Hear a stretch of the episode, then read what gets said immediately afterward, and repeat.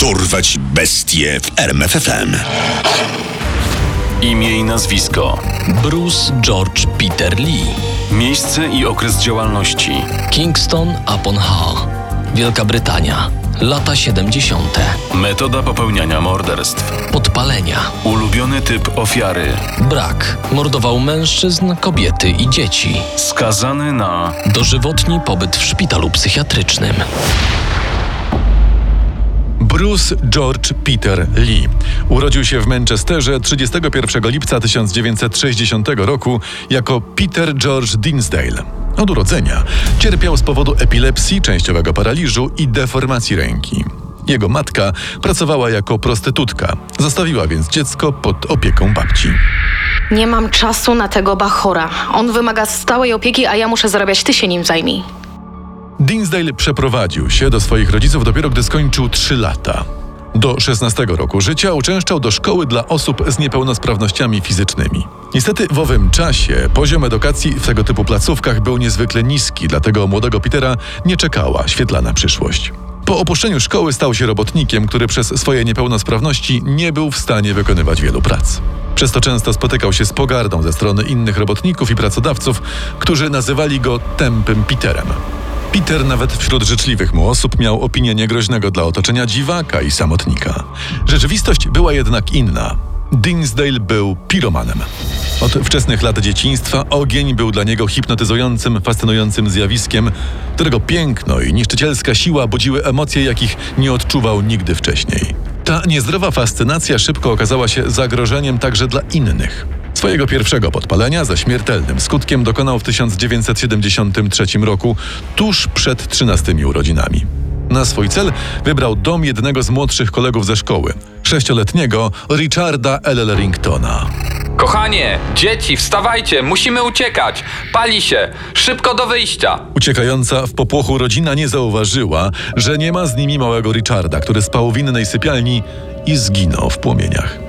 Śledczy, którzy rano przybyli na pogorzelisko, nie byli zainteresowani ustalaniem prawdziwych przyczyn pożaru.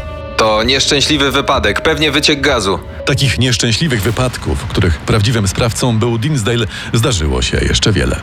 Następny z nich miał miejsce zaledwie cztery miesiące później. Tym razem pożar wybuchł w domu samotnego, podstarzałego kawalera Bernarda Smajta. 72-letni mężczyzna spłonął żywcem. Na miejscu strażacy znaleźli ślady parafiny, ulubionego paliwa Dinsdale'a. Parafina. Czyżby podpalenie? Oj, młody, młody, kryminałów się naczytałeś? Jakie podpalenie? Patrz, dwa parafinowe grzejniki, jeden przewrócony, a tu świeczki. Pamiętaj, że wczoraj wieczorem nie było prądu. Mam ci to przeliterować? Nieszczęśliwy wypadek. Minęło dosłownie kilka tygodni od pożaru w domu Smajta, gdy piromania Dinsdale'a znowu zebrała śmiertelne żniwo.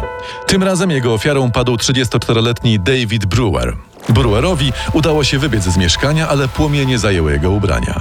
Jeden z sąsiadów, który dostrzegł płonącego mężczyznę, podbiegł z mokrym ręcznikiem i ugasił płonące ubrania Davida. Niestety to nie wystarczyło. Osiem dni później, po ciężkiej walce o przeżycie, David Brewer zmarł w szpitalu z powodu oparzeń.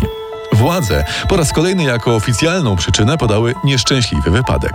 Tym razem winne miały być ubrania suszące się przy kominku. Kolejną ofiarą podpaleń Dinsdale'a była 82-letnia Elizabeth Rockhar, która zginęła w grudniu 1974 roku i po raz kolejny śledczy zawiedli, twierdząc, że pożar zaproszyła sama staruszka, paląc papierosa w łóżku. Przez następny rok w mieście zapanował względny spokój. Co prawda nadal zdarzały się pożary, ale nikt w nich nie ginął. Była to jednak tylko cisza przed burzą. W czerwcu 1976 roku w kolejnym pożarze zginął roczny Andrew Edwards. Dzieckiem oraz jego starszym rodzeństwem zajmowała się prababcia. Kobieta po uśpieniu małego Andrew zaniosła go do łóżeczka i zeszła na dół do dwojga starszych wnucząt, które bawiły się w komórce pod schodami. Ku jej przerażeniu z komórki dymiło się. Niewiele myśląc, wyciągnęła oboje wnucząt i zabrała ich do sąsiadów, gdzie czekała na strażaków. O Andrew przypomniała sobie dopiero po kilkunastu minutach, gdy jeden z sąsiadów zapytał ją. Starowinko, nie było tam z wami jeszcze kogo? Zrozpaczona kobieta zdała sobie sprawę, że zapomniała o najmłodszym wnuku, ale było już za późno. Żywioł strawił prawie cały budynek. Po tym wydarzeniu staruszka resztę życia spędziła w szpitalu psychiatrycznym. Tym razem, według śledczych, winę za rozniecenie ognia miało ponosić rodzeństwo bawiące się w komórce. Jeszcze młodsza była kolejna ofiara Dinsdale'a, sześciomiesięczna Katarina Tucker, która spłonęła w swojej kołysce. Ale podpalacz dopiero się rozkręcał. Nie minęły trzy dni od podpalenia domu Katariny Tucker, gdy już miał na oku swój następny cel. Był nim Wesley Lodge, budynek, w którym miasto wynajmowało mieszkania starszym mężczyznom, często z różnymi niepełnosprawnościami. W budynku spłonęło 11 osób, a winą obarczono prace hydrauliczne. Jednak hydraulik, który je wykonywał, stanowczo zaprzeczał tym rewelacjom. To absurd. Pracuję od 20 lat i takiej głupoty jeszcze nie słyszałem. To prawda, że używałem opalarki, ale co z tego? Nie zacząłem tego pożaru. Przecież palić zaczęło się jakieś 5 godzin po tym, jak skończyłem robotę. W kwietniu w wyniku podpaleń Dinsdale'a znowu zginęła dwójka dzieci. 13-letnia Debra Hooper i 7-letni Mark Jordan. Tymczasem policja nadal nie potrafiła dostrzec lub też otwarcie ignorowała powiązania pomiędzy pożarami. Uparcie w każdym przypadku obwiniając kogoś z mieszkańców o przypadkowe zapruszenie ognia. Tak też stało się w kwietniu 1978 roku, kiedy w pożarze zginęła Christine Dickinson wraz z trzema ze swoich czterech synów. Kobieta wyniosła z płonącego budynku swoje najmłodsze dziecko i poprosiła sąsiada, by się nim zajął, a sama wróciła po pozostałe dzieci. Niestety nie udało jej się już wyjść z budynku. Jedyny uratowany Dickinson został wychowany przez babcię. Zmiany w życiu Dinsdale'a przyniósł rok 1979. Jego matka ponownie wyszła za mąż. Nowy ojczym nazywał się Lee. Peter zdecydował się przyjąć nazwisko mężczyzny, a nawet posunął się o krok dalej. Urzędowo zmienił także swoje imię na Bruce. Wszystko po to, by uczcić swojego ulubionego gwiazdora filmów akcji i mistrza kung fu, Bruce'a Lee. Jednak nowe imię nie oznaczało nowego początku. W grudniu 1979 roku Lee dokonał kolejnego podpalenia ze śmiertelnymi skutkami. W nocy 4 grudnia płomienie obudziły 15-letniego Charlesa Hasty. Chłopak, niewiele się zastanawiając, ruszył do pokoju matki, obudził ją i chcąc ją uratować, wypchnął przez okno. A następnie wrócił do sypialni, w której spał z dwoma braćmi, by ich obudzić. Niestety płomienie zajęły już prawie cały pokój i nie udało im się uciec. Więcej szczęścia miał ostatni z braci Thomas, który ze względu na zanik mięśni spał na parterze, a nie tak jak reszta rodziny na piętrze. Charles, Peter i Paul, wydobyci z pogorzeliska, przeżyli z ciężkimi poparzeniami i kilka dni walczyli o życie w pobliskim szpitalu. Ale obrażenia były zbyt duże i wszyscy trzej w końcu zmarli. Szczęście miały córki pani Hasty, które owego dnia nocowały u krewnych. Pożarze nie zginął także pan Hasty, bo w owym czasie odsiadywał karę w więzieniu, z którego zwolniono go ze względu na tragedię rodzinną. Pożar ten miał jeszcze jeden efekt. Wreszcie zmieniło się spojrzenie policji na całą sprawę. Patrzcie, znowu ślady parafiny. Tak jak w poprzednich pożarach. Kiedy wreszcie mi uwierzycie i zaczniemy szukać podpalacza. No młody, może masz rację, tylko jak go znajdziemy? Śledczy zaczęli przepytywać sąsiadów i byli zaskoczeni ich obojętnością. Okazało się, że chłopcy z rodziny Hasty stanowili wieczne utrapienie dla sąsiadów. Trudnili się drobnymi przestępstwami i nikt za bardzo ich nie żałował. Te informacje sprawiły, że policjanci zaczęli szukać podpalacza, który mógłby chcieć się zemścić na Charlesie lub na jego braciach. Jednym z nastolatków, którzy dobrowolnie zgłosili się na policję, by opowiedzieć o swoich zatargach z tą rodziną, był właśnie Lee. Ku wielkiemu zdziwieniu policjantów, Lee od razu przyznał się do podpalenia i to nie jednego. To ja podpaliłem ten dom. Tak jak dom Dickinsonów, Wesley Lodge i wiele innych miejsc. Podpalałem przez ostatnie 7 lat, wszystko wam opowiem. Z opowieści Lee wynikało, że większość pożarów zaczynał głównie po to, by je obserwować. Nie był jednak zainteresowany zabijaniem, choć kilkukrotnie podpalił domy ludzi, którzy w jakiś sposób weszli mu w drogę. Policjanci na początku nie dowierzali dziewiętnastolatkowi, dlatego wozili go na wizje lokalne i kazali mu odtwarzać wszystkie podpalenia. Opowieści Lee były jednak bardzo szczegółowe i wysoce prawdopodobne.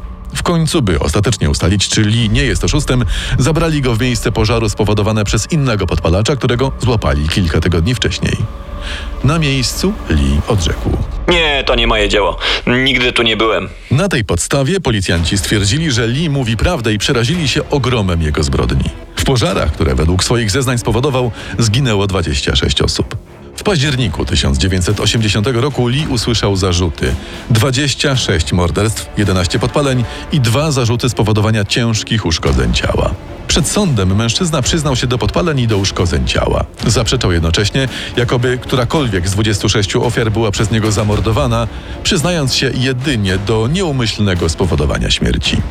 Sąd przychylił się do tej interpretacji i skazał go na dożywotni pobyt w szpitalu psychiatrycznym. W 1983 roku, po dalszym śledztwie w sprawie pożaru w Wesley Lodge, w którym zginęło 11 mężczyzn, ujawnione zostały nowe dowody, które przeczyły wersji, jaką przedstawił policjantom Lee.